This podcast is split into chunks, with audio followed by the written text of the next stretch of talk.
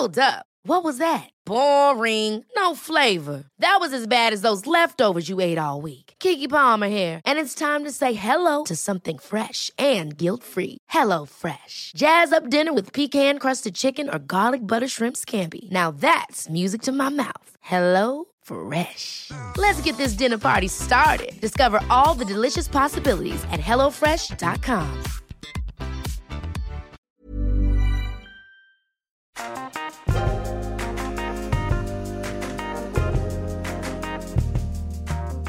Hey there, everybody. Welcome to Rough Draft. I'm your host, Reza Aslan. Our guest on the pod today is screenwriter Melissa Rosenberg. She's perhaps best known as the creator of Marvel's Jessica Jones series, and she also wrote every one of those Twilight movies that you pretend you don't love. One of the things that I love about Melissa is that she has really mastered the art of writing a strong, iconic female protagonist, which, listen, writers, is not the easiest thing to do. You know, it's very tricky terrain. You have to create a character that is pretty, not too pretty, smart, not too smart, you know, strong, not too strong. Still gotta fall in love with a guy, of course, somewhere in the story. And yet, Melissa has managed, not just with Bella in the Twilight series, but with Jessica Jones, to create female protagonists that are memorable, that are strong, that are powerful, and yet also at the same time feminine. And one of the things that we talk about in our conversation is what is the process to creating that kind of female protagonist? She's also a woman in Hollywood, a obviously male dominated industry, and she's got some incredible stories, both pre and post Me Too, about what that experience uh, has been like and how she's managed to overcome it and still succeed. Um, and, you know, maybe we'll even talk a little bit about her father. Uh, Dr. Orgasm, which will make a lot more sense in the conversation itself. Without further ado, here is my conversation with screenwriter and TV writer Melissa Rosenberg.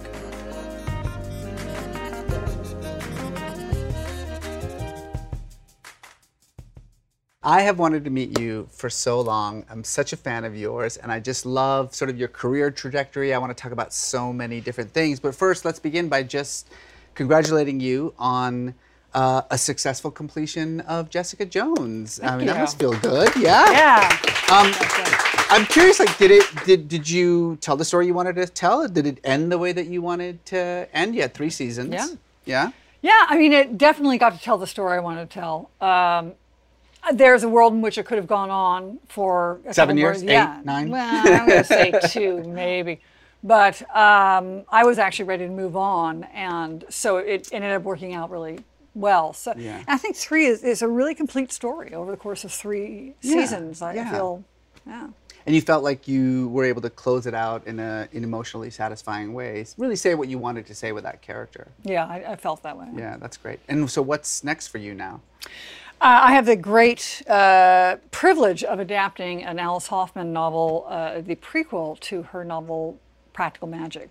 No kidding. Yeah, it's called Rules of Magic, uh, and it's taking two characters from Practical Magic who are elderly in their in that in setting it in 1960s in New York when they're teenagers. So adaptation seems to be kind of a thing for you. I mean, is that Completely. What, did you slip into it, or is that something that you've always kind of gravitated towards? Yeah, I you know it's funny. The to me the the original screenplay, the original storytelling is is the hardest possible thing. Coming out of thin air, inventing, and Yeah. uh, to me that's sort of the highest uh, achievement. And so my whole career I've been trying to have that, you know, striving toward that. But where I found that I, I if I shine anywhere, it's going to be in playing in, in other people's sandboxes and building the castles out with their their tools and their sand, and you know, it's sort of uh, Charlie Kaufman versus Steve Zaillian, and you know, Yeah. I think both have done extraordinary work. Uh, I just sort of tend to not that I'm far cry from Steve Zaillian, but you know the the uh, getting it's a way of collaborating with another writer, uh, whether or not you meet that person or not. Uh, it's a way of playing in there with, with another writer's storytelling. But doesn't it also come with some pitfalls, though? I mean, especially when you're talking about Alice Hoffman, or as we talk about uh, in a little while, um, the Twilight um, saga. You know, those are books that people have a lot of emotional investment in, and then somebody hands it over to you, and you can't just simply transfer what's on the page to a screen. That's not how adaptation works, obviously. Well, You tell have- that to a tween girl. Yeah, no, exactly. I was going to gonna say, come yeah. after you with a pitchfork. right, man. right. That's not what I how I imagined it. Yeah. Um, so what do you do with those pitfalls? I mean, do you just ignore it? Do you just simply say it's my story? I mean, there's a there's a a, a property that I have that there's a, a world that's already created and characters that I love, and obviously I'm going to follow the plot line and more or less, but I have to put this into three acts, and I have to make it interesting, and I have to make it you know 90 minutes. Right. Uh, or four and a half hours if it's a Marvel movie. Um, you know, uh, like, the, do you do you relish that challenge, or do you ever feel like, oh, I don't know if I want to step into something like that again? Both. um, for me, it's well. There's something that comes along with a, a really uh, popular title, or in Jessica Jones' case, it was you know she was probably the lesser known of Marvel superheroes, but Still a comic you, book you get that Marvel mhm. title right on that front right. title page, and you've got an audience. Yeah. And there is something to be said for a built-in audience because we, you know, we write so people can either read us or watch us. And uh, so many, too many movies and television shows don't get seen and don't get the stories aren't heard uh, because you know there's so much. Uh, so that was the beauty of of both, uh, you know, Jessica Jones and Twilight. Was really, Yeah. you know, they show up. That's then you go to the other side. They show up with expectations. uh, in the case of Jessica Loud Jones, expectations. loud expectations. In the case of Jessica Jones, again because she wasn't that that popular, actually it was kind of fantastic. Uh, and I was working with such an amazing Right, yeah. original uh, original book by Brian Michael Bendis and Michael Gaydos. Mm-hmm. And it was, I mean, that book is, that graphic novel is, that character's so rich. Mm-hmm, So all I had to do was stay true to the character, which is why I wanted to do it in the first place, is to write that character. And I think fans and, and uh, you know, the audience really could root Yeah. for it. It worked out well. It worked out well. For me, it did. I felt I was really happy. For Twilight, the what I really learned over the course of doing five of those guys is it's if you if you take the audience on the same emotional journey that you take that the book takes them on, I feel like in, in my mind that's the that's the way to appease the audience. Now there's a whole slew of you know girls out there on the internet, and happy to point out all the ways in which I didn't Yeah. satisfy them at all. uh, but that was my objective was Right. to to just tell the story. Uh, what is their emotional arc? Finding the the plot points that move that forward, move those characters forward, and then either filling in or uh, you know editing, combining, Well. I want to talk a lot more about, about this, um, but I want to talk about um, your childhood a little bit. You uh, grew up in Marin, right, in Marin County, uh, to hippie parents, right? I, Well, you know, it's funny. They, they were sort of between straightforward hippies and the they're more me generation. You know, the, the seventies mippies, I suppose Yeah. they're called. Uh, so yeah, so they were all kind of coming into puberty at the same time we were, and it was a very um, it was a rocky world, very unsettled and very not particularly safe place to grow up. how so? How was it not safe? Um, they were really involved in their own lives, Oh. and they were divorced and kind of went off and did their thing. And there was four of us kids, and we're kind of, you know, uh, raised by wolves, if you will. And, you know, that's there's a there's some there's a lot you can you get from that, which is a freedom to, and we're very much encouraged even by them to to really find who we were, who what our voice was, and, and to really be take risks uh, and and not ever settle for um, you know the the uh, the usual. Did you shuttle back and forth between Yeah. the two parents? Yeah. Uh, yeah, Dad had his groove pad on, you know, houseboat in Sausalito. I mean, So let's talk about Dad for a minute. Uh, I don't know. I mean, I don't know if people here know about Jack Lee Rosenberg. He's a uh, quite an accomplished uh, psychotherapist. I guess is that what we would say? Um, famous for a lot of work. Uh, my favorite book of his, of course, is Total Orgasm, which uh, also, by the way, happens to be my wife's nickname for me. Um, and uh, I just think, you know, I, like my. I, this sounds weird, but like you know, as I'm sitting here thinking about you and your life, and I'm wondering like, what what is it like to be the child of a father uh, who writes Total Orgasm? The, the daughter, yeah, yeah. the daughter of Mr. T.O. That's yeah. Yeah. Um, He did a lot of other things, by the way. I should He mention did. he is very much into mind, body, and you know. yeah, the- sexuality yeah. was a big part of his Sure. work. And, you know, it's, I was coming into my own sexuality at the same time, so it was pretty, I talk about unsafe in a way, you know. yes. It was, uh, there was no very, boundaries were very unclear. So it was, it was an interesting time to be uh, a teenager. Do you think it, it, it affected um, not just how you see the world, obviously, but also how you construct worlds in your writing? Yeah, and both positively, uh, you know, and and negatively in some ways, but in a positive way. Of I didn't grow up in a traditional home in a traditional world, and so. Uh, if I'm trying to write a traditional world, this is a big problem. I got to get someone in there who actually had, you know. Uh, there was a point in Yeah. there was one point in my life I was uh, just starting out here, and I was I was working in an office um, and the guy next to me was saying, uh, you know, his, his wife had just had a, a baby and her, her mom went and left a chicken for her in the fridge. And I was like, people, moms do that? You know, there's a chicken. And it occurred, it was like this kind of odd moment of like, wow, that's what it would be like to have, you know, parents who actually, I mean, it seems, you know, but this was not something my This is parents did. actually really fascinating, and I never really realized it until this moment, which is that there is always that undercurrent of danger is the wrong word because obviously you're talking about people who are hanging out with like vampires and werewolves. Right. That seems to be a little dangerous, and like serial killers and you know uh, superheroes. Uh, but what I mean is um, a lack of security. Does that make sense? Like this undercurrent in which your characters, your protagonists especially, is never stable exactly, never secure exactly. Are you drawn to those kinds of stories because of the kind of childhood that you had? I think maybe I, you know, it's a, it's a character that I know. It's a, it's a. If I were asked to write the story of the the really stable character who went off into the world and, and became unstable, I, I wouldn't know how to do Right, that. yeah. But a person who comes from an unsafe world, who feels unstable and insecure, and then f- makes their own, f- comes into their courage, finds their own uh, voice. That to me is that's my favorite theme. That's Mm, my favorite uh, character, and always trying to find that.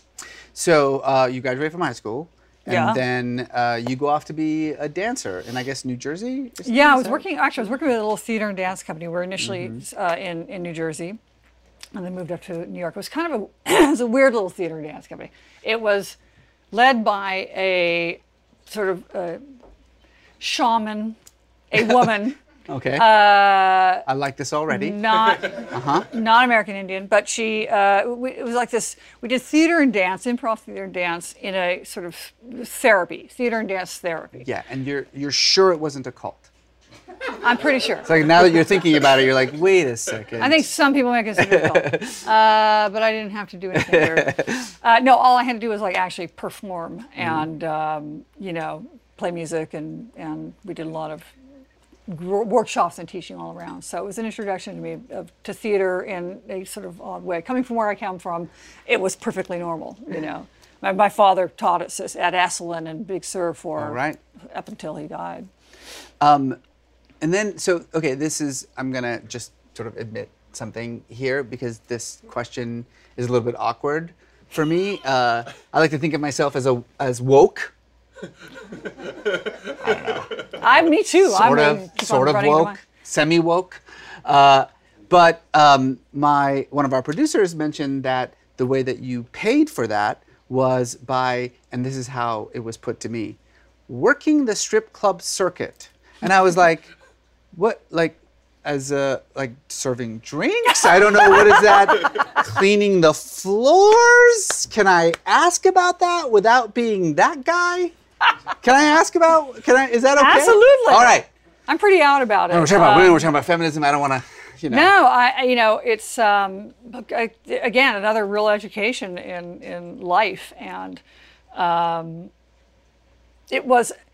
I'm, I'm actually not not even close to the first one, first screenwriter or television writer who has that background. I mean, Oh, you know, Diablo not. came out about it. Yeah, and, absolutely, Uh, my yeah. partner on Jessica Jones, Raelle Tucker, is very open about it, and um, this is a way in which women can can make money. Mm-hmm. And there were some other people in this theater and dance company that were doing that, and I was like, sure. But it was so lame because you know, I was just I would go walk the stage, and you're talking about like really you know kind of gritty Mm-hmm. bars in New Jersey. These guys are coming in for lunch for a you know. A couple of six beers and and The guy uh, at lunch. That's honestly the most Oh, depressing thing. sad. Like the guy Oh, is like, I've got a 45 minute lunch break. Where's the nearest strip club? yeah, seriously.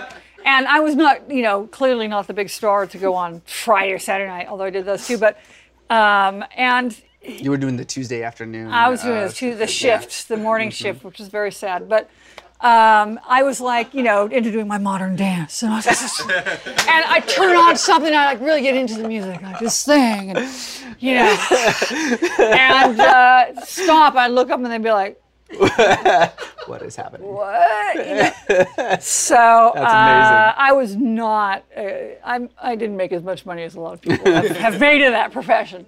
No, look, I ask these questions uh, uh, honestly because when I look at Jessica Jones, one of the most striking aspects of it is how frankly it deals with sex and female sexuality, but then at the same time, it refuses to sexualize uh, Jessica or or Trisha. It, it refuses to sexualize really any of the female characters, but it does have sex and there's you know sexualities in it um, and i'm just curious how much of that which is a is a unique trait in a, in a show like that how much of that um, has to do with growing up with uh, Dr. Total Orgasm and and then paying, Sorry, pay- yes, Mr. I apologize, Dr. Rosenberg, um, and and then also your experiences, you know, in, in in the strip club. I mean, how much of that uh, influenced how you tackle um, issues of sexuality when you're dealing with these incredibly strong, empowered women? Well, it was a really interesting process to. It was, it was- I was very young when I was doing it, and so uh, and and there was a a very sort of. It, it took a long time and a lot of different wokes along the process, and um, it was interesting. My my partner on season two of Jessica Jones, Raelle Tucker, who I mentioned before, she she and I have a very very similar background, and I would come to it where I'd have a character like Trish, for instance, who uh, in her youth was a child star and who just kind of segued into drugs, alcohol, and sex and just kind of only saw herself as valuable because of that. Right. Uh, and I was really coming from a kind of a, a dark, slightly judgmental place. And Ray had to completely, Raelle is her name, I call her Ray. I had a completely different take on it. She's like, well, you know, we don't want, this isn't about shaming women and their sexuality. We want them to embrace their sexuality and, uh, you know, and On their own so, terms. so it was, it's always been this, this sort of, uh, battle for me internally in terms of at what point does someone who owns their sexuality and who is, is uh, you know, free in that regard tip over into someone who uh, feels that the only thing they have of value is that. And it was a very conscious choice with Jessica, just out of sheer boredom with other, having been a TV viewer for many, many years. Every time you have a, det- anytime you have any kind of a crime show or some sort of detective, it is without a doubt, if she's a woman, there's going to be a time where she goes undercover in a tight little black dress, and and you know every single person, Right. and if it's not her, someone else has to go undercover as the hooker or whatever. And I was like, one, it's just simply not Jessica's character to do that. She just in a million years wouldn't do that. She just soon break someone's face. Um, and two is just sort of like, well, that's not the story we're telling. You know, this is this is not is a very very conscious choice not to do that. You know, as you were talking about that, I was thinking that also applies really well in the way in which the show dealt with sexual violence. Um, you know, rape was a was a conversation that happened a lot throughout that first season, but you never you never saw the the action itself. What you saw was the aftermath, Mm-hmm. right? You saw characters dealing with the aftermath of that, and then obviously. I, am I ruining this show for people who have never seen it? Well, Too bad. Too bad. Yeah. Fuck you guys. Okay? Too late. Haven't seen Too late. Um, but uh, the fact that um, the, the the sexual violence came through this in- incredibly complex supernatural uh, experience of having um, someone control her mind and control her will, and there were these constant conversations about. But did you want it or did you not want it? I, I felt like what we were, what I was witnessing was um, the kinds of conversations that you see on college campuses or in the media, but wrapped up in this kind of science fiction fantasy version of that. How cognizant were you guys in the room when you were dealing with that particular storyline of um, the way in which you were treating issues of rape and the survival of sexual violence? Without necessarily doing what what you were talking about earlier, right? Those those the, the CBS procedural, right? Right. Where it's like every fucking episode is about a rape or some you know terrible yeah, thing that happens first to scene a is woman. open on a half-naked woman with her underwear around her ankle. Yeah, exactly. Yeah. Every yeah. single Yeah, one. 9 p.m. on a Sunday. Thank you. Yeah, I know. It's Yeah. crazy. But just don't swear. Yeah, Yeah. So as long as you don't swear, it's fine. yeah. You can have. Yeah. You can gut people and. Yeah. you know. You can do whatever Uh, you want. A sidebar: Dexter, at one point during the writer's strike, went from Showtime and aired on CBS, and everyone was like, "Can you do that? Can you put it?" And I was like, "That is so much more tame than we just take out the language. Yeah. it's so much more tame than anything on Absolutely. like C- Absolutely. uh, CSI or whatever they are. Like, my goodness. Anyway, um, I forgot. I took you off track. Uh, the Oh, yeah. question of yeah, sexual violence and the way that you guys dealt with it. You know, this was the the character of Jessica Jones that came from the Alias comic book uh, that Brian Michael Bendis wrote was someone who who there was like one issue in which she'd had this ex- sort of experience with the Purple Man or Kilgrave. And she wasn't even actually raped. Oddly, she was forced to watch rape. And uh, we were just like, okay, we'll bypass that and just go with, you know, really making it visceral to her. And so that's what we started with, with that storyline.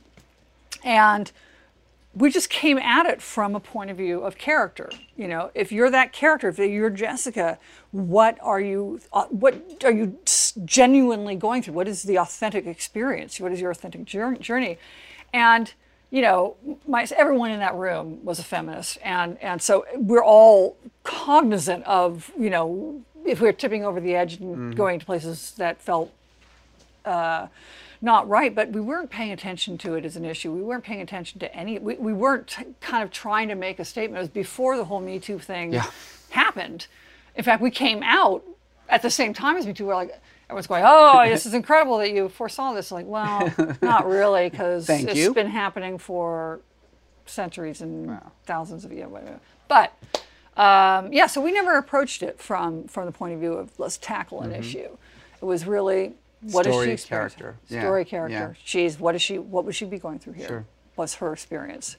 So it was, and then to turn around when it came out, and everyone was writing these wonderful think pieces on what an incredibly political statement it was, and on domestic violence and all this stuff, and I was like, well, yeah, we we totally were trying to do that. Yeah.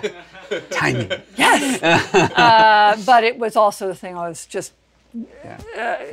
I felt like if it all ended at that moment, it would be fine because I I achieved, I, I contributed to the conversation, and you know my entire career, for all of us, you know, our entire career, did we move anything for? Did we contribute to the conversation? And that we had uh, was just humbling and, and I mean you have that experience all the time.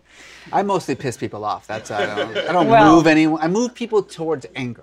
Um, well, you know what? That's the most valuable thing sometimes. That, So okay, so let's go back to to childhood. So you uh, you tried the dancing thing for a while, and then Yeah. how did dancing become writing?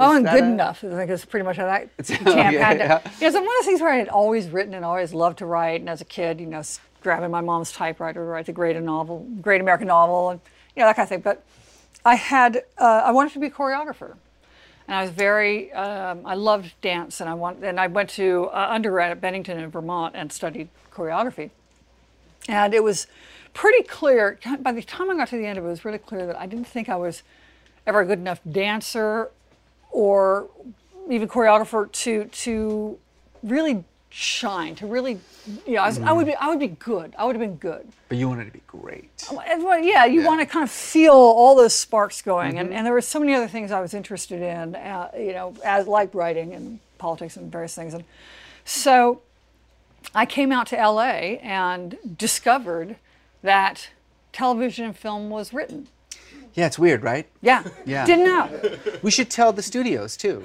yeah we should Yeah, there's actually words first. First there are Yeah. words. Um, and once I kind of, you know, because you think many, many, not these days, not so much because the showrunner and Yeah, writing is very yeah, much, exactly, you know, here we are talking, and so someone's going, oh, wow, that was written. um, but I, you know, didn't really have a concept of that. And uh, Uh, around when was this? So this was year wise or age wise? yeah, like decade wise. 80s, mid 80s. The 80s, okay. Yeah, mid 80 through 90. Uh, 86 through 90, I was sort of, you know, working as assistants to producers Mm. and writers and such, and saw what they did, and you know, was the saw that you know worked with the two writers who just lied on a couch and threw pencils at the ceiling tiles. and Went, that's a great That job. Uh, just not to be realizing clear, how hard it is. two male writers Yes, lying on the ground throwing pencils at Yes. the ceiling. So wasn't that just a little bit of a of an obstacle? Did you notice that? Did you notice that everyone around you had a penis? Well, I didn't know. I didn't try not to think about that. Uh, although sometimes that was, you know, they made that impossible. But Yeah.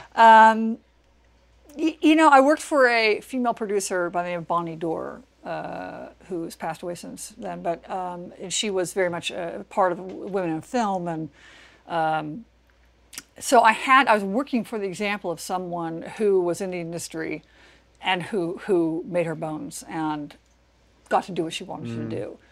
And I'd had there were other examples out there, Yeah. Few and far between. But you know, there was Winnie Holzman who was doing My So-Called Life, and all the and, and who I was just you know idolized. And there's a few uh, around. And uh, but really, was it just about this. I mean, I was so obsessed with storytelling. I was so hungry to do that that I didn't give it a lot of thought. You know, I just kind of barreled in, and uh, you know, But I I wonder, like, you must have had, in in, uh, in those days especially, uh, some pretty uncomfortable experiences in those writer rooms. Uh, you know, having to just kind of deal with the. I like. By the way, I love how I'm talking about this like it's in the past. I was about to say to those days in which you had to deal with the male-dominated culture of Hollywood. Remember those days? Well, I'm, it's my show now, so. Anyway, yeah, exactly. Now you run the shit. Now, yeah, exactly. try that shit on me Uh, but I'm curious back then, like what what that experience was like. I mean, did you feel like I'm just gonna have to just kind of eat this for now because what am I gonna do? You know, complain? Yeah, it was not quite so conscious as that. It was just kind of, you know, plowing through, trying to trying to do things. And, you know, I got fired a lot. I've got fired a lot. You know, either and you know, some of the times I would I would blame it on well, they just don't like women. You know, and I was like, in retrospect. No, I just wasn't very good on the show, um, and in some cases it was just Yeah. you know them us not blending, and my not understanding uh, the culture. Uh, so, you know, there was many different reasons. Um, I forgot the question now. I kind of went. I was like went back. It was just PTSD. generally how shitty men in writers' room are. It wasn't even Not a question. It was just like a statement. It's so not. It's not not true at all. Uh, I think you know.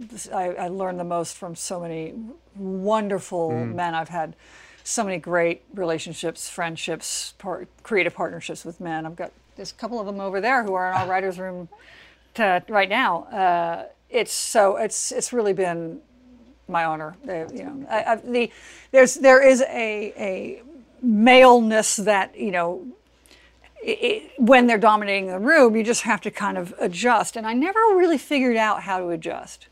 You know, it's like, well, sh- uh, you know, should I just be a fly on the wall, or should I be like one of the guys, Yeah. or should I defend my gender? And I never figured it out. I've tried all three, and it was like the only way yeah. the only way to get work that is to be the boss. That's what I was just gonna say. I was like, I got a fourth option. Why don't I just run this shit myself? Exactly. and that's what happened. So I mean, you had sort Took of- a long it took- time. yeah, I don't want to. I don't want to make light of the fact that you worked your ass off there, but you just had sort of back-to-back successes. Obviously, with Dexter, one of the great shows, uh, uh, a a show that. Uh, um, made it so that my wife couldn't sleep for months and months. Oh, I'm sorry. Um, yeah, it's your fault. Um, and and then Step Up, you did a, a movie about dancing. That must have felt good. That was what was so amazing about that is my very first job in Hollywood was I'd gotten hired to rewrite a uh, a dance movie, my Paramount. And the reason I got hired was because of my dance background. And so I had had this painful, like having to, you know, give up my dream of being a choreographer. Yeah. But then the first job I ever got was because I had a dance background. Now that movie never got made, but 12 years later, I got Step Up. And so my first movie that ever got made was because I was a dancer. Right. And I met with Anne Fletcher, who was also a dancer. She was the director and we just spoke the same language. And, you know, so it, it, it all comes around. So what I love about what we do Yeah. is there's no wasted time. Yeah. Every experience. right. it goes all- on to the yeah, page. I I mean, mean- cr- the creative process starts here, Yeah. and so this is what you have to develop, right? Yeah. So from there, you're given uh, this tiny movie about this book that no one's ever heard of before called Twilight. Like, what happened there? It and was- by the way, that's amazing enough. But you had mentioned this earlier, and I think it just kind of got lost a little bit. You wrote all five Twilight movies, which I don't think people understand how unusual that is. That that doesn't happen in in film, you know. I, I mean, that's to write the entirety of a, an, a, an epic saga like that is extraordinary. So well done, first of all. thank you. yeah, I mean, that just doesn't happen. That doesn't happen. You like bring in a new writer every time. You know, it's not like the same person wrote every Harry Potter movie. That's not how it Uh, works. All but one. Wait, is that right? Yeah, yeah. Oh, then let's just uh, d- edit out this entire. let's just forget this entire conversation. I'm just kidding. Uh, tell us about that. How did that come to you? Uh, well, I had done Step Up, and Summit was the studio, and we had a really just a great experience together. And it was a really good partnership, particularly with uh, with Erik Feig, who was running was the head of the Yep. development and, Great guy. I don't remember his title, probably president, I think was his title at that point. Um, and it was just a really good, creative uh, partnership. So a few months went by, they offered me Step Up 2. And they said it was going to go, it's just a straight to video thing. And I'm like, I kind of already, it's not like it's a continuing storyline. I, I've already, I'm not going to write it better the second time. And straight to video, I don't know. Didn't mention that. Oh, later become a, a, actual Like release, a 19 wide release. movies, yeah. Yeah, yeah. Uh, but it was okay Yeah. because then I thought they were really mad, and I was like, "Oh shit! I just fucked up my entire relationship with them. I'm never working in this town again." But then a few months went by, and Erik called me. He's like, "Well, how do you feel about teens and vampires?" And I was like, "I." I love both. I said, "I love it because I mean, I think one of the great, great series of all time is Buffy. Yes, absolutely. I mean, yeah. one of the great, great series. Yes. And I don't mean to be uh, crass, Twilight's not Buffy. No, I mean, it's were you familiar with the books? No, I Okay, wasn't that so one. But all I heard was the teens and vampires, Okay, and I'm yeah. like, "Gosh." Yeah, yeah, yeah. Um, and I happened to, to be at a friend's house at that precise night, and precise night, and he had the book, and so I went home and read it. And I was like, you know, regardless of how you feel about the writing in, in the book, Stephenie Meyer is an amazing storyteller. You know, she she has a mythology of the of her world that is so in, intricately thought up. You know, when I was writing these things, I could call her and I say, well, "What what color wolf is you know blah blah blah?" And she, well, he's brown, and then the other guy is gray with little brown paws. And mm-hmm. then you say, well, what happened? What about this Volturi, third Volturi on the left? well, that vampire 18, 800 years ago had yogurt with his granola or whatever it is. Right. I mean, she had it was just a talk about a sandbox to play in um, and I loved the mythology. So um, it was just a, a really good. And again, I was that was Erik Feig and, and the team over at Summit, and you know it was just a really good marriage. Did you have any idea what you were stepping into? No, I, did.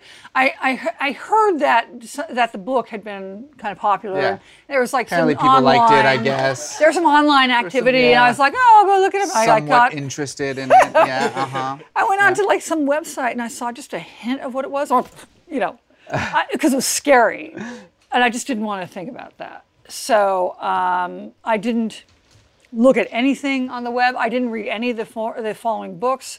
I was just I want to immerse myself in this book and in this moment with my myself and, and collaborating, you know, just on the page with Stephenie and.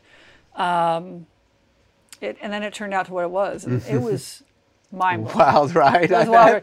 Uh, the, the, the, the most significant thing I remember uh, moment was uh, Twilight had not yet come out, and but they're taking clips of it down to Comic Con, mm. and they had Hall H, which is the big, you know, Mondo, huge hall, and I walked in, and there were I don't know how many people that hall holds, but like I would say five, six thousand, something like that, right? I walked into five or six thousand like women and girls, Yeah. and I was looking around going, "Oh fuck! I, I changed that scene. It's different than it was in the oh, book. Oh, no, what are they gonna They're do to me?" come out?" Yeah. And so I kind of was sneaking. I had a seat up by, with the producers in the audience, and I, you know, I was walking down. And this little girl comes up. She's like twelve or something. She wants me to sign her book. And I'm like, she's like, I know who you are. I was like, fuck. They're gonna come after me. Talk about this. I was having a freaking anxiety Yeah. attack. I was sorry. It's not. I mean, those those girls are very serious about that. book. Really serious. Really serious. And then it, when the cast, uh, Stephenie and uh, Catherine Hardwicke, who directed the, the first movie, and the cast came out, it was so extraordinary because the no one knew who they were. Oh, All right, they that's true. knew. At the time, they were basically unknown actors. The movie Yeah. hadn't even been out, but they were playing these people, the audience's favorite characters, and they walked out, and there was this screaming, swell. I mean, you know, the Beatles on Ed Sullivan, nothing on what was going here, you know, and you could see the energy and the yell just kind of like rebound off the actors. They kind of step back with this sort of, holy shit, it, this is, and and it, that was the moment that their lives changed. I mean, I don't know, I didn't ask Yeah. them, but it seemed like that was the moment they, they Yeah. and I think you know Kristen Stewart and, and uh, Rob Pattinson part- they didn't seem to know how to respond. But that was when Taylor Lautner, and that dude, he was so comfortable with the publicity, and he just got in there, was telling jokes and stuff, and Took his shirt off. that well, that was really all I had to do. Yeah. But you know, again, no one knew who these kids were, and uh, I love the fact that you're sitting there with like 6,000 screaming teen tweens. Well, And- women too. It was, it was not women. just it was True, like half and half. True. Hey, no, I don't. I don't mean to make fun of this. I mean, No, no, absolutely. But I love how you know you're in this room with like 5,000 screaming people, and you think to yourself, "I'm going to do four more of these." I didn't know that at that time. No, actually, I did. I was already writing. They had hired me to write two and three before we even released the first Wow. movie. So, and then the fourth and fifth one were based on this one book, you know, the last book. And I didn't know at that time if I was going to do four and five, because the fourth book in the series, Breaking Dawn, is is such a an, uh, there's a very anti-choice message in it, uh, which you know that is Stephenie's point of view, and, and I respect that. That's fine. It's her book, her story, but I I couldn't write that story. I, I was that I couldn't do, and so I was like, I- and I didn't know my I didn't know how to tell this story any other way. This is when uh, um, Bella is miraculously impregnated and in the book she does not see it as she does not see herself as having a choice this baby simply must be born and so i it wasn't until i i was talking to my sister-in-law who's a um, a former ACLU feminist attorney who had read the books, oddly, and she said, You know, the way in, isn't it that deciding to have a child is a choice? And having not made that choice of my own, I, I'm child free, uh, you know, I was like, that was a revelation to me. It seems very simple at the time, but, uh, you know, Right. I'm looking back and going, wait a minute, that's right. She's making a choice to have that child. And it didn't violate Stephenie's Right. uh, point of view but it also validated my own. So it was, you know, that was always kind of the balance that I was writing Mm-hmm. with with the Twilight stuff. Was was, you know, in the book, Bella's a very passive girl. She's she's, and you can do that in a novel. You can have characters that are passive and reactive, and can't do that in a movie. Uh, so it was all about kind of sh- shifting Bella into someone who is driving the story. And she is in reality. I mean, in rea- in the books, all the storytelling happens because Bella wants to have sex with Edward. it really boils down to exactly that. That's pretty much it. Yeah. It is. It is it. Bella wants to have sex with Edward, and that's why she does every. So and so's life is in danger. Whoever gets murdered, and you know more vampires come as long as she gets sex with Edward. so it was kind of, uh, you know, it was really nice to to like. I, in the end, I ended up being able to find my way into four, and Stephenie and I had a really great ma- meeting of the minds. And So, you talking about this though, it brings up something very interesting because at the same time that you're having this ridiculous experience of this sort of global phenomenon, It yeah, must just crazy. have been madness. I can't even I can't even imagine it. Um, you're also dealing with uh, this backlash, th- this sort of Bella hatred. Can I put it that way? I mean, people fucking hate her. Yeah. What is that all about? Like, I actually, we were talking about this earlier that there was a, a Harvard professor who actually um, coined this idea of uh, big Twilight bigotry. Is that what it the bigotry of hating Twilight. The bigotry of hating Twilight. I think it was it's like, I mean, the hatred is so extreme that it's a form of bigotry. ap- well, Apparently, the way she talked about it, yeah, the way she talked about it was, I mean, it- was like you have. There are a lot of bad movies. You know, people just don't like a movie. Like you know, there was a, a Transformer somewhere down. You know, it was coming out around the same time as us. And, you know, okay, maybe it's not. That's good writing right there. There you go. Transformers. Um, but you know, it wasn't a great movie. Then people just said, "Yeah, kind of not a great movie," you know.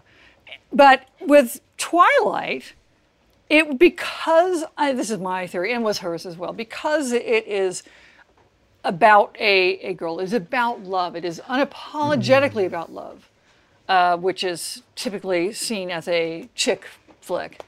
It was deserving of contempt and the vitriol with, with which the critics, different, not not all the critics, Yeah. uh, you know, but and they would have these like sixty-year-old white guys reviewing it. It's like, dude, you're not the audience. I, you know, why Yeah, are that's a good point. And there's been a Yeah. lot of talk currently about critics and you know why are why are this why is this person reviewing that? Yeah, and, right. You know, so that conversation I know I noticed has been happening a lot in the. Uh, it's right amazing. now. So I, I actually, uh, just for fun, collected some of the critiques. Oh God. And by the way, this I should I should mention. This is these are critiques of Bella in the book. Yes. Which I, think you've said is than- a little bit little bit different, a little more passive, but nevertheless the same character. And these are august institutions. Okay, so Publishers Weekly said about Bella, it's almost impossible to identify with her.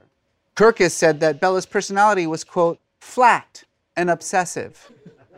Salon wrote of both Edward and Bella, quote, neither of them has much personality to speak of. National Review called Bella insufferably vain. And then I love this one. Can't argue with that one. I love this one. This is uh, the Washington Post. They said, uh, and they're talking about uh, the, the problem that they have with, with Bella as a character.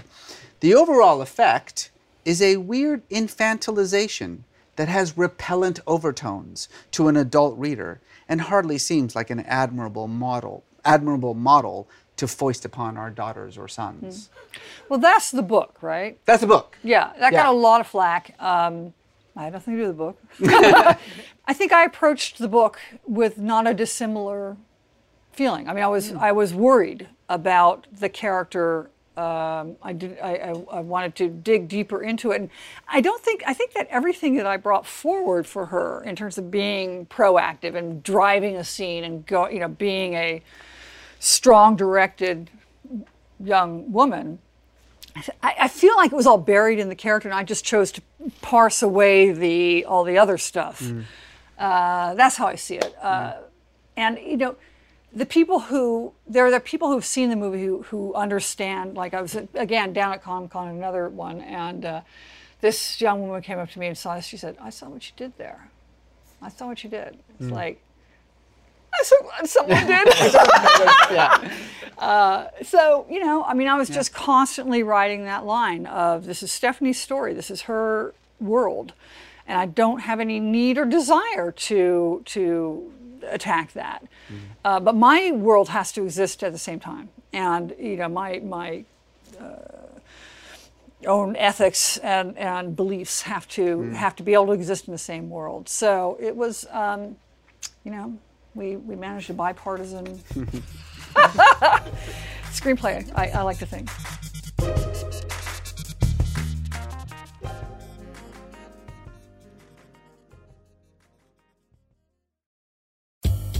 Hey there, everyone. It's Reza. I'm sorry for the interruption. I just wanted to pop in and say that if you're enjoying this episode, well, then you're in luck, my friends, because Rough Draft is also a TV show, and you can watch it all right now, along with Topic's other original series and exclusive programming from around the world. You can check it out for free on the Apple TV app, which is already on your favorite devices. With Apple TV, you can watch Topic at home or on the go with offline viewing, and you can even share your subscription with up to six family members with family sharing, which is what I do because I have a gigantic family. Go to apple.co slash topic to start your seven day free trial now. That's apple.co slash topic. Ever catch yourself eating the same flavorless dinner three days in a row? Dreaming of something better? Well, HelloFresh is your guilt free dream come true, baby. It's me, Keke Palmer. Let's wake up those taste buds with hot, juicy pecan crusted chicken or garlic butter shrimp scampi. Mm. Hello Fresh. Stop dreaming of all the delicious possibilities and dig in at HelloFresh.com. Let's get this dinner party started.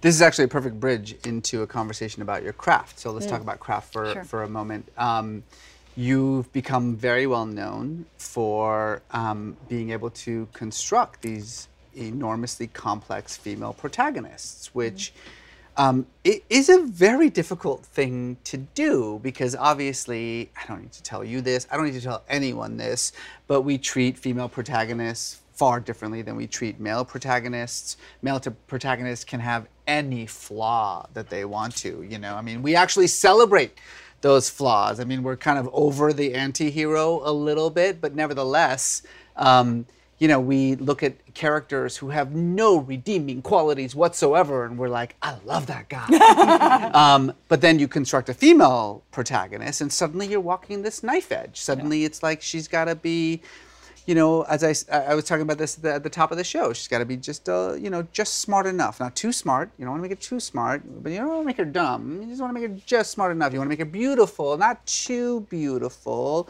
You want to make her vulnerable, but too vulnerable is not good enough, but not vulnerable enough that she's just a bitch. And Yeah. like it's such a minefield to walk, and yet, you know, you've managed to construct, I think, two uh, female protagonists that are, are gonna the, the stand the test of time. That you know that that people actually do. Yeah, let's knock on something and some anything. um, that I think people look to in, in many ways as as a model for how to do this. So. I guess all of this is to say, what is the trick? Tell me, what, how do you do this? How do you make um, a strong but feminine female protagonist? does she have to be feminine Does she? I guess not. I mean, I don't know. That was weird that I said that, right? this No, is just- it. there are people both men and women who are more feminine and Yeah. you know and not um, What's well- the trick? don't write her as a woman that's not her defining characteristic when you write a man do you say i'm writing this man No, no that's so true. when no. you're writing a black man you say i'm writing a black man Right. when you're writing a woman you say you're writing a female character mm-hmm. when you're writing a white guy you just say his name is bob Yeah. right Yeah. so it's like you def- i think that has been the the uh, the, the struggle that characters have have dealt with and actors trying to play them is that everyone but the white guy is defined by their gender or their race or their orientation. And so that everything that comes out of their mouth is about that. That's not a character. You know, so if you strip away, a female character is certainly informed by her gender, and an African American character is informed by his race and so on, but that is not a character. Mm-hmm. Like, oh, she's the woman, or she's the wife, mm. or she's the you know sassy cop, you know. So it's that's how I've approached it, and um, it's been a really that's been very important. That's actually really, really good advice um, to sort of just treat it as any character It's and not an archetype. Yes, Right. Um, it's a character. What would you what would you so when you look at these sort of the two main sort of female protagonists that you're best known for, at least up till now, who knows what happens next? Um, what do you think is the the sort of the similarities and the differences between Bella and Jessica Jones? Like how, how do you how do you see them in your mind? How do you how do you differentiate them as characters, not according to their gender, obviously, but just a, a, as characters? And what do you think is the through line between them? Well, I mean, the difference is one, Jessica's funny. so, you know, Mm-hmm. and Krysten Ritter can dri- d- deliver a dry line like nobody's she's pretty business. I know, she's amazing. Um, not as much Kristen Stewart. Oh, they're both named Kristens. Oh, There's the through line. weird. I just thought of that. Yeah.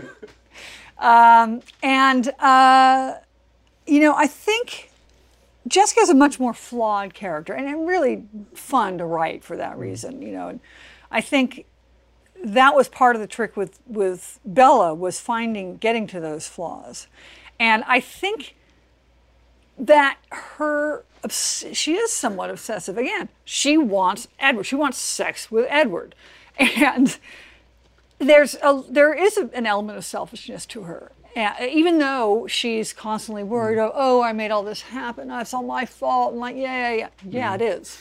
Um, she, that's her flaw, is this sort of uh, obsessive single-mindedness. Jessica is just, is really damaged. She's a really damaged character, you know, and, and so is Bella. Actually, I mean, she comes from a really, you know, a, you know, broken family, and and a lot of what drives her toward Edward is just a need for connected connection. And Jessica's, you know, she's just she. The, the thing about Jessica, here's here's the other thing I learned about uh, writing a female character. Sidebar. It's changed a lot. Female writing female characters. I mean, there was uh, a, the very first series I ever show ran and created was a series called Red Widow for ABC, and the it, it had eight episodes and, and out, and it's still to this day one of my favorite eight episodes of anything you know that I've ever done. But it, it never, it just no one tuned in, and I think part of that was marketing and advertising. The other part of it was that the lead character was a mother who was basically selling drugs. And at that time, it was, you know, sort of around when Tony Soprano, and Walter White, and Vic Mackey, and all those great, you know, anti-heroes were were being told. But it wasn't. Women had not yet gone there. Flawed women, and it really wasn't until People didn't want to see that. no one wants it. It was Yeah. until like Weeds, Nurse Jackie, Right. uh, Orange. You know, um, it was it was, and they were all because of Vic Mackey, Tony Soprano. You know, when you were able to have really flawed, damaged characters and audience, just slowly but surely, audiences started coming around to that. So by the mm-hmm. time I did Jessica, audiences I, I had hoped and fortunately they were ready for a character like that I, I don't think i could have done that in fact i tried with red widow and Yeah. it just and god forbid a, that this female character should be a mother if your character back then was a mother Who wasn't You- perfect. Uh, forget Yeah. it you know if she wasn't putting her children like every moment then you know and like parents are flawed mothers are flawed this Yeah. one she's made some bad choices but God forbid you should do that. I, I like to think that now, uh, you know, Yeah, I, yeah. a character I think, could do I that. think so. Yeah. So I, I was trying to figure out a way to help our audience um, truly understand, you know, the the differences and the similarities between um, uh, Jessica Jones and uh, Bella Swan. and the only thing I could think of was to just do uh, the the whole Team Edward, Team Jacob. And so we're gonna we're gonna play a little game. We're gonna play Okay, this. We're gonna play this little game uh, that I like to call Team Bella or Team Jessica. It's very simple rules. Very simple it. rules. I, I give you um, a historical female character, and then you just tell me Team Bella, Team Jessica. Simple. Okay. Simple. Here we go. I'm bad at history. This is gonna be great. Okay. Yeah. By the way, you can always feel free to say I don't know who No that idea who is. that I is. have no Yeah. idea who that is, and then we'll just edit it out. No one. And everyone will erase it from their minds. uh, okay. Marie Curie. Hmm. Team I'm Bella, gonna Team I'm gonna say Bella. Team Bella. Single-minded, directed. Oh, very good, very good. Meghan Markle. I'm gonna say Bella again. Interesting. I kind of Yeah. would have. All right. She was just, just, just a, Mm-hmm, an or, organized. Okay, this one's tough. This one's tough. Malala. I guess Jessica. Maybe. Just shake Jessica? shit It's up kind of a super superhero. Yeah, Yeah, that's true. is, that's a good one. Uh, Ruth Bader Ginsburg. You know, I have to say Bella again on that one because Jessica barrels into things and breaks faces, and Ruth just kind of went along. And, you know, put just took one step after another and fucking made it happen. And That's good. So- That's a good one. I, I, I, agree with you on that one. Uh, okay. Uh, Margaret Thatcher. Bella, but the the, the less positive aspect. Yeah. you know? yeah. Everything's shitty about Bella. uh, okay. Uh, all right. Here's one. Joan of Arc. Jessica. Jessica, But you yeah, know, she's so, so like kind of in like self. Tough. Maybe. She's tough, but she's yeah. also a little kind of Okay. you know. And then, uh, last but not least, famous famous female uh, historical figure Donald Trump. Kilgrave, but not anywhere near as funny or delightful. Or yeah. handsome. Uh, he's just like he got he's on the editing room floor, man. Yeah, yeah. You know what? We don't wanna watch fuck that him. guy. Um, so you're a hardcore feminist. You call yourself a hardcore feminist. You're very, very open about that. Sure. Um, I'm curious. What what does feminism mean to you? What do, what do you? How do you define feminism? Uh, for me, it's about uh, for me, it's about being equal. I mean, it's really simple as that. And the discovery that we weren't, that we're second-class citizens, uh, was devastating to me. And all I, the only thing I don't believe that we're superior. I don't believe that we are entitled to anything that anyone else isn't. I, but we we need to be equal, and the fact that we're not is just so. Jesus Christ, what world are we in? But it's you know you it, you're constantly being reminded of um, that lack of equality, sort of at every front, particularly with this president. So that's that's it's not that radical. Yeah. Like just pay us the same. Yeah. You know, respect our boundaries in the same way you respect dudes, and yeah, it's you know, Yeah. it shouldn't be. It, I don't think it's radical. Not a big ask. It's really not a big ask, you know. How much um, of your creative work is um, driven by this need to make sure that what you're just saying right now, this is not a big deal? Like, all we're asking for is equality, equal pay, equal opportunity. It's not a lot. How much of your creative work um, is uh, propelled by that very simple notion that seems to not be getting through to people Um, not directly fueled, but you know, I, one thing I, I realized when I was on doing the little Twilight uh, tour, and I would there would be these, you know, a, a, a autograph signing line or something like that, right? Which is like a writer. Do you know what I do?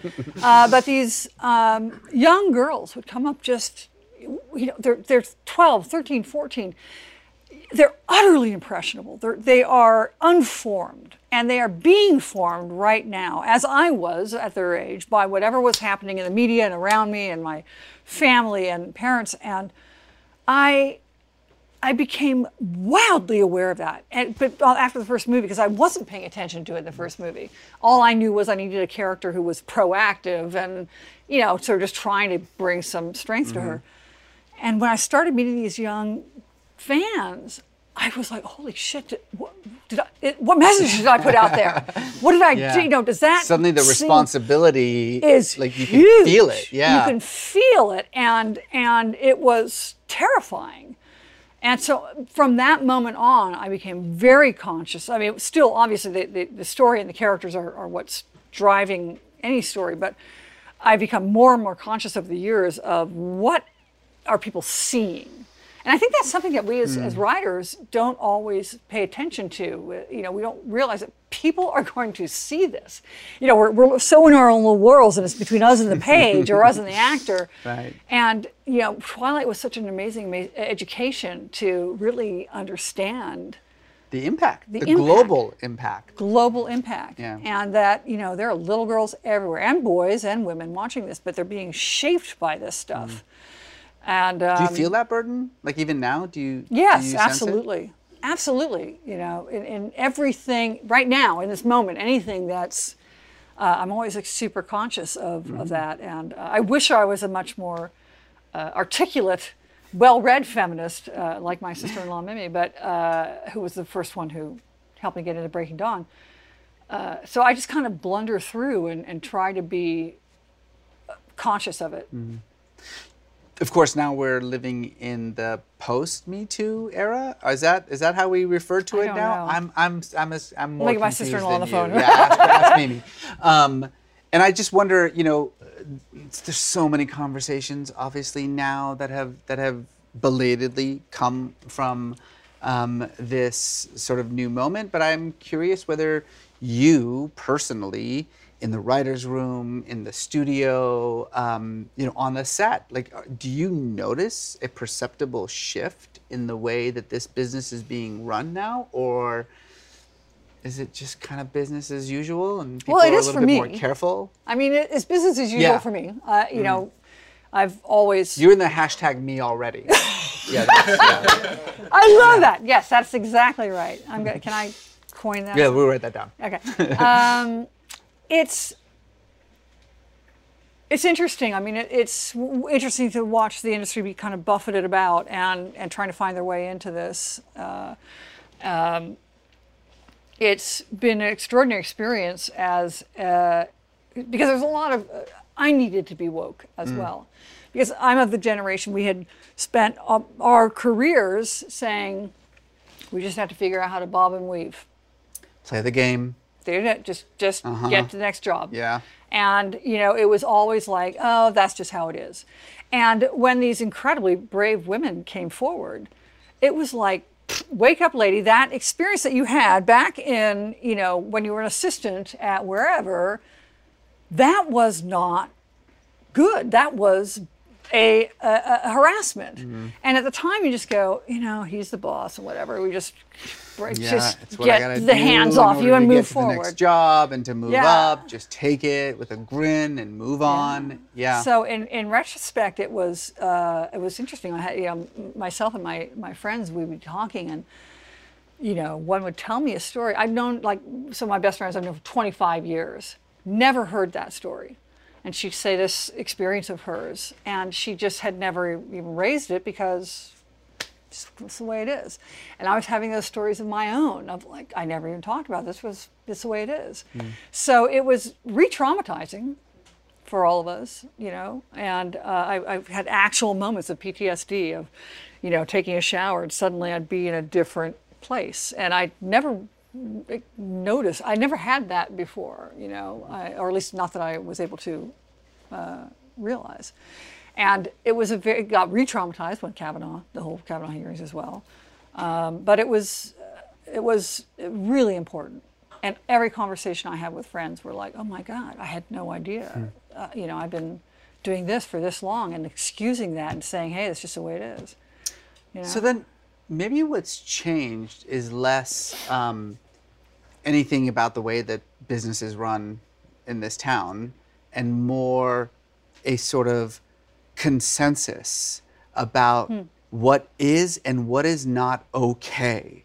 That in other words that we by by bringing this out into the open by being comfortable sharing stories things that you were saying you've known these people for years and this happened to them many years ago they never even brought it up. You yourself have had experiences that probably at the time you never i mean you probably thought it was shitty but you never went any further than that. And now that there is this sort of freedom to say that shit won't stand anymore right? I mean it, it- that seems I would say enough. freedom is we're still a way ways off from freedom. It's still, you know, it, it's still terrifying. I, what's so, so interesting was uh, I a friend of mine who's a journalist called to ask me did I have any stories, and of course you know which one, uh, but I and she was is for Variety I think it was or Hollywood Reporter I don't know, and um, so I told a story uh, of. Um, an experience I'd had. It wasn't naming names. It had Did no you need feel to do that. comfortable sharing that story? or- Sure, yeah. Um, it was right when I was I was an assistant. I was working for uh, Bonnie Dorr, uh, who I a mentor and was, and um, there was a we were all at a studio. I won't name that one, but. It, well, it's got, actually, all I have to do is look at Bonnie Dorr and you know it's Orion, okay? right. So I'm an assistant at Orion, and um, one of the executives of Orion was uh, a very handsy and fun guy. That guy. You know, yeah. And he wasn't, I, I enjoyed him to some degree. He was a fun guy, but it was very handsy. And at one point, his assistant, uh, who was a friend, we were all in the same hall, came to me and she said, I am going, I'm like, suing him for sexual harassment. And I was like, there's a, a name to someone's doing that? And I didn't. That's a thing? that's a thing, yeah, exactly. And uh, she asked if I would testify on her behalf because I had obviously, you know, had could totally testify on her behalf. Uh, although we probably had different experiences, but I didn't know what to do, so I went to Bonnie and I told her the story, and she said, "Absolutely do whatever feels right to you, but you might not be able to work again." And she was absolutely telling the truth. And not she would fire me, obviously, but um, that it might hurt my career. So, because I was just starting out, and I took her advice, and I didn't testify. And that woman never, that I know of, ever worked in this town again. I've carried that shame and that guilt for 20 years, 25 years of really, uh, I, I betrayed a sister. But I was an assistant, and Bonnie was absolutely right. It would have fucked my career. I would not be here. I'd have done something else. And that was what it was then.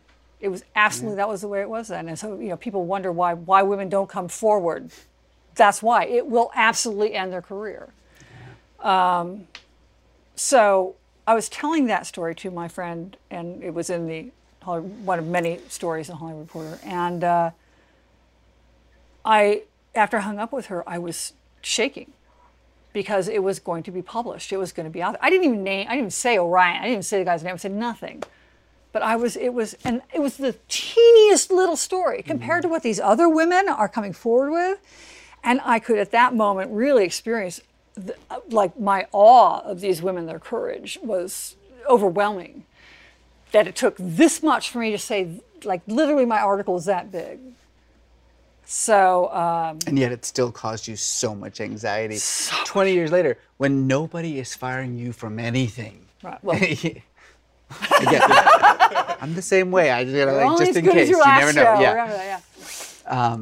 so it was um it was a, interesting. Yeah.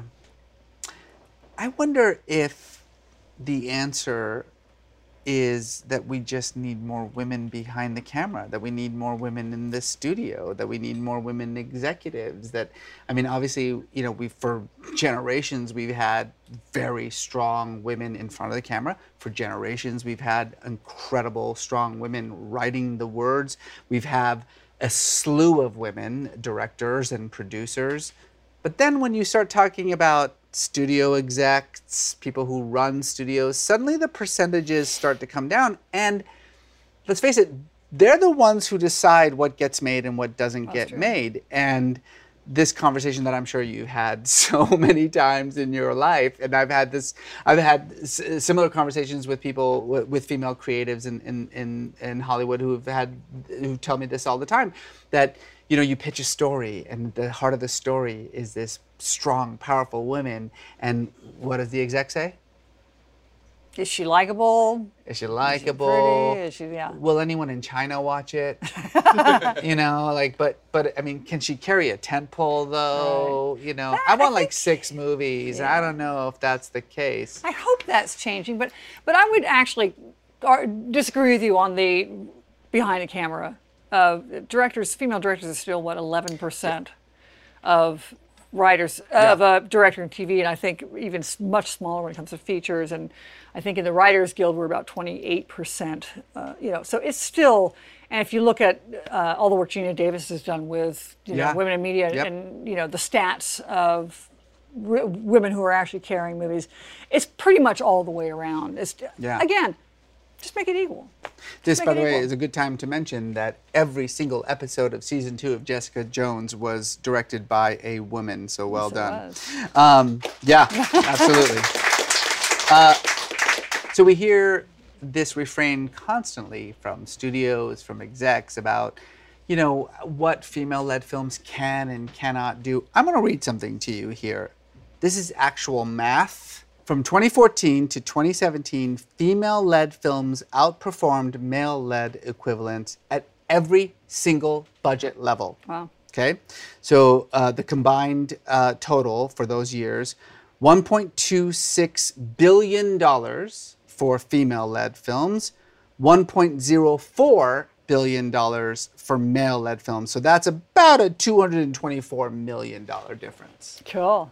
So why are we still talking about this? Why are we still talking about whether, you know, people will like the female protagonist or whether it'll do well in the foreign market? I mean, we've already answered that question. We have the information.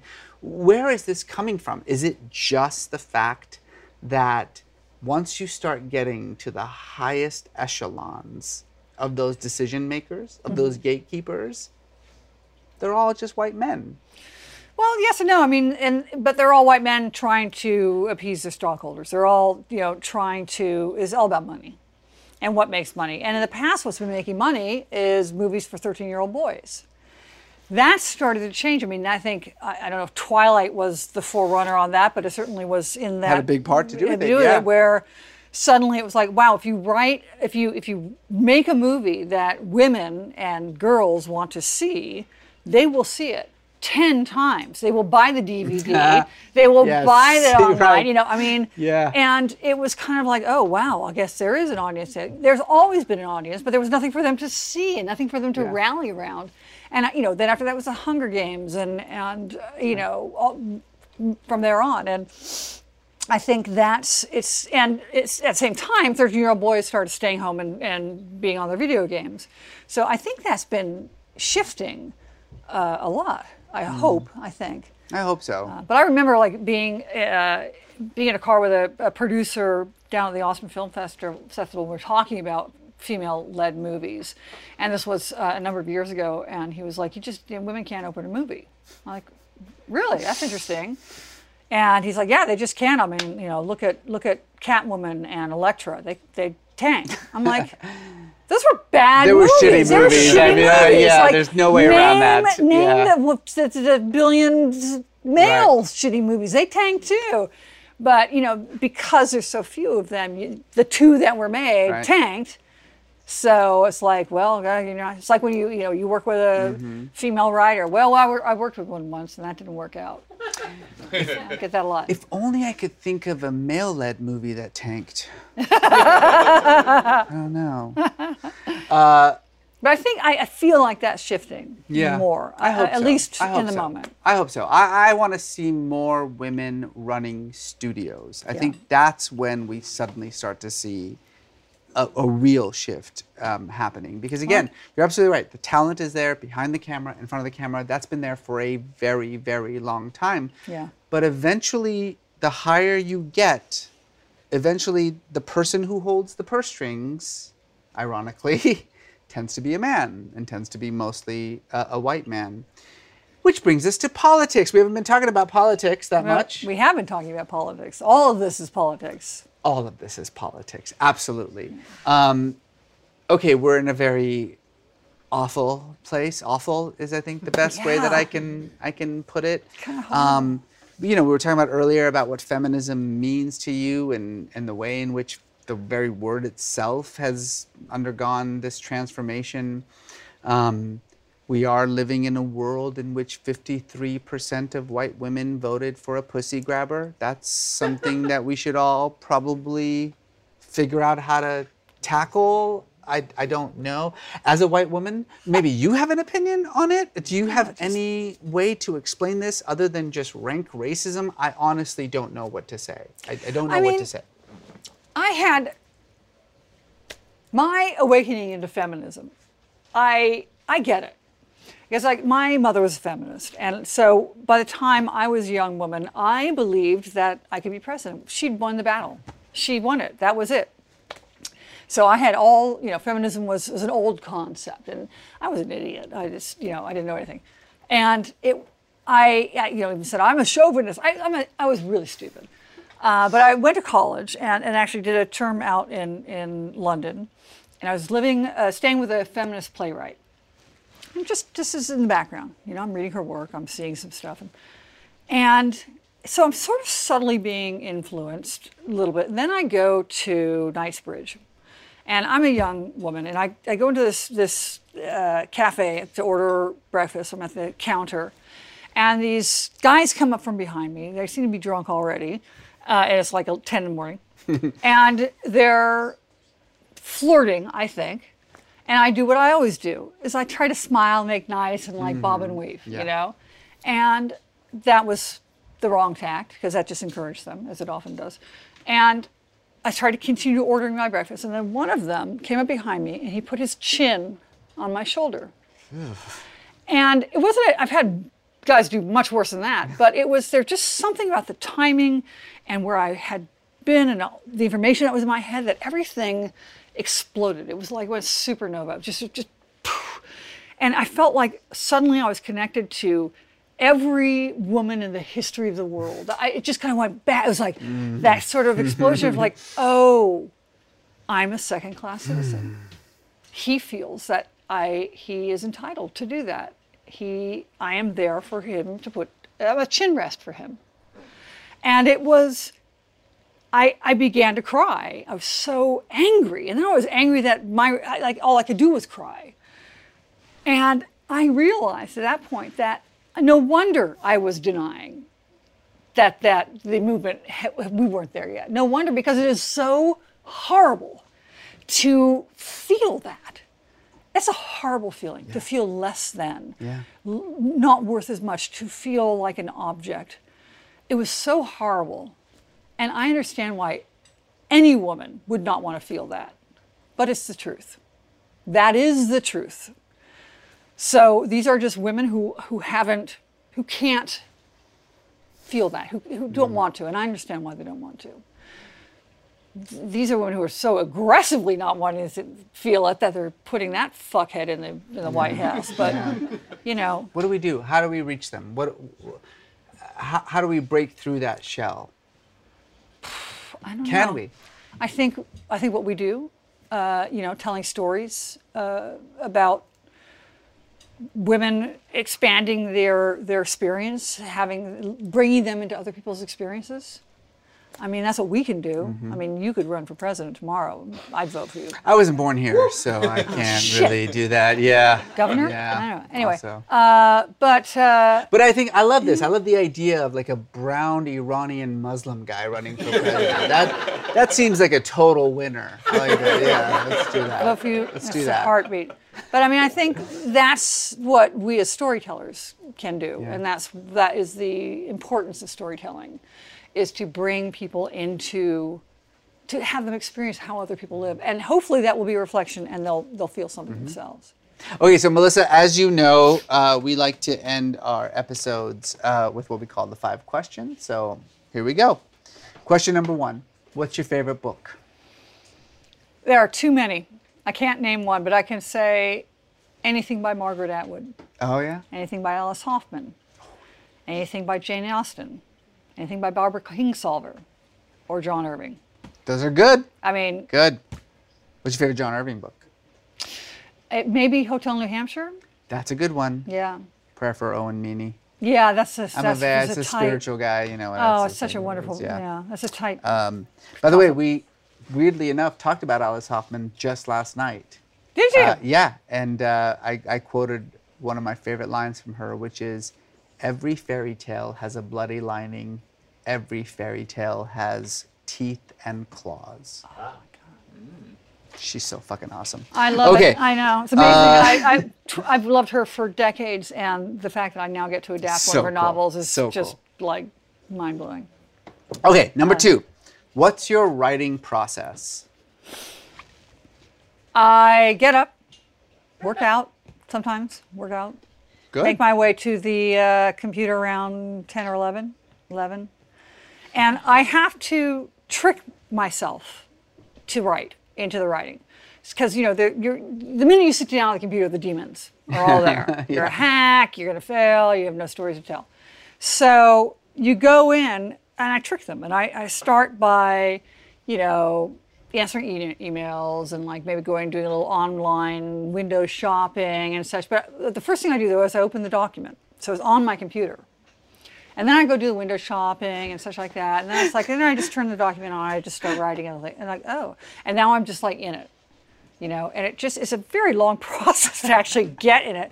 And you I know, love you're- how you have to sneak your way into it. I have to into it. sneak my way into it. No one's looking. I'm No gonna do one's some writing now. It's true. And you know, you're not supposed to sit for four hours at a time. You're supposed to like get up and I'm afraid to get up and you know, I even to go to the bathroom or get lunch or whatever because I'm if I get up I have to start the process all yeah. over again and get past the demons and go through the whole thing. So it's uh that's works for me. I love it. Number three, if you weren't a writer, what would you be? Choreographer. That would be my Mm-hmm. dream job, of course. Um, local politician. Local, like yeah, in like city councilman, council. something like that. Yeah, councilman. Yeah, something like that. Um, I would have, uh, I would have, I think, gone into law if I had I have a reading dis- disability, Mm. and so I could never have gone through law school if, in that way. Uh, but I've always been very drawn to. Um, I had the experience of being uh, on the board of the directors at the Writers Guild. I had experience of Right. being president of student council at my college, and I had the experience of, of affecting change, and it is addictive. When you actually can, there's a person you helped. That sense of power is really uh, a rush. I, it, I like it. I like affecting change. And there's so much, I'm a perfectionist, so much that's like annoys me. That's amazing. I would like to change things. By the way, you were my strike captain. You don't even know that What? that. You don't even know that. There you go. Uh, what's the worst writing advice that you've ever been given? Not really, it's not really advice as much as an, an attitude. Um, and the, the, the sort of ingrained thought was the work, it's all about the work. The work is enough. And so basically, you can be whoever you are, but whatever, what ends up on the page is what matters. It isn't. It's so much about being someone people want to work with and, and collaboration. Right. I mean, in our business, you know, if you don't have that, then go be a novelist or, you know, something else. But it's, uh, I, that took me a long time to figure out. I was just like, oh, you know, your ideas suck. These are better. And ultimately, it doesn't matter that I'm telling you your ideas suck because uh, what I put on the page, no.